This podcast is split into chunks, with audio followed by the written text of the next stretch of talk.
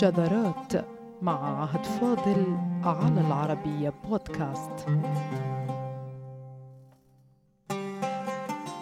النحو لم يصبح فحسب ضبطا للسان العربي بل صار قيمة إنسانية مستقلة نظرا لما يوليه العرب للغتهم من أهمية فهي حاملة تاريخهم الموغل في القدم.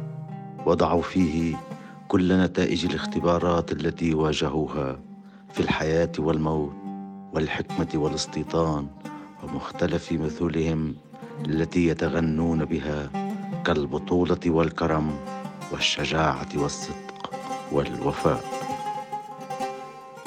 هكذا صار النحو غرضا جديدا وافدا على أغراض الشعر العربي. بعد الغزل والمديح والهجاء والرثاء.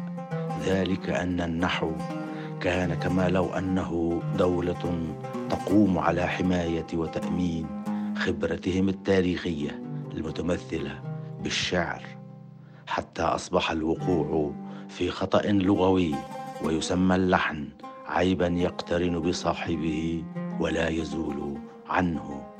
بل إن خليفة المسلمين الأموي عبد الملك بن مروان قال حين سئل إن كان الشيب قد أسرع إليه فقال شيبني كثرة ارتقاء المنبر ومخافة اللحن أي الخطأ في اللغة والإعراب. وكان الواحد من النحويين لو أخطأ في النحو يقول أستغفر الله فقد عد اللحن ذنبا. وتمتلئ كتب التراجم عن قصص اللحن حتى باتت موضوعا محببا للقراءة لما فيها من طرائف ورد في إحداها دخل خالد بن صفوان حماما للعامة وفيه رجل وابنه فلما رأى الرجل خالدا وهو المعدود في الثقات أراد أن يعرفه ما عنده من البيان فقال لابنه يا بني ابدأ بيداك ورجلاك. وكان الصواب أن يقول بيديك ورجليك. ثم التفت إلى خالد فقال يا أبا صفوان هذا كلام ذهب أهله.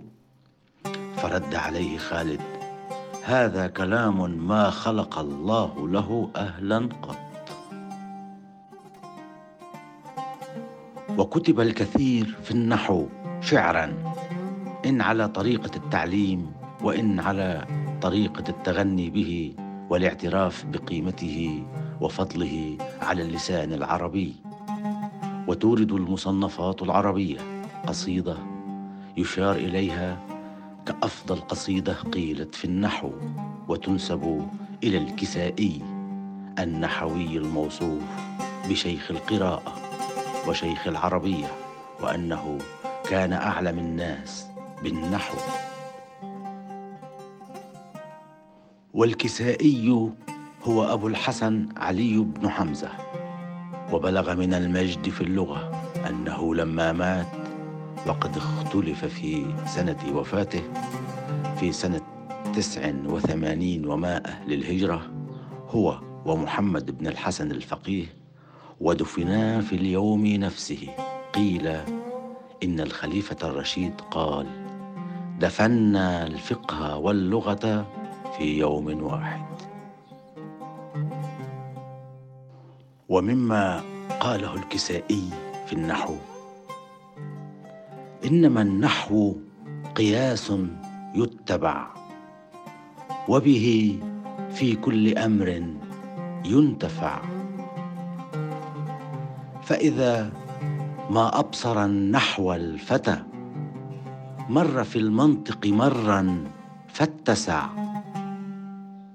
فاتقاه كل من جالسه من جليس ناطق أو مستمع.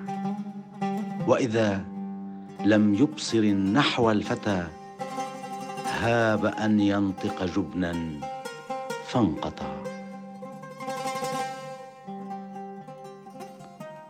فتراه ينصب الرفع وما كان من خفض ومن نصب رفع. يقرأ القرآن لا يعرف ما صرف الإعراب فيه. وصنع. والذي يعرفه يقرأه فإذا ما شك في حرف رجع ناظرا فيه وفي إعرابه فإذا ما عرف النحو صدع. كم وضيع رفع النحو وكم من شريف قد رأيناه وضع.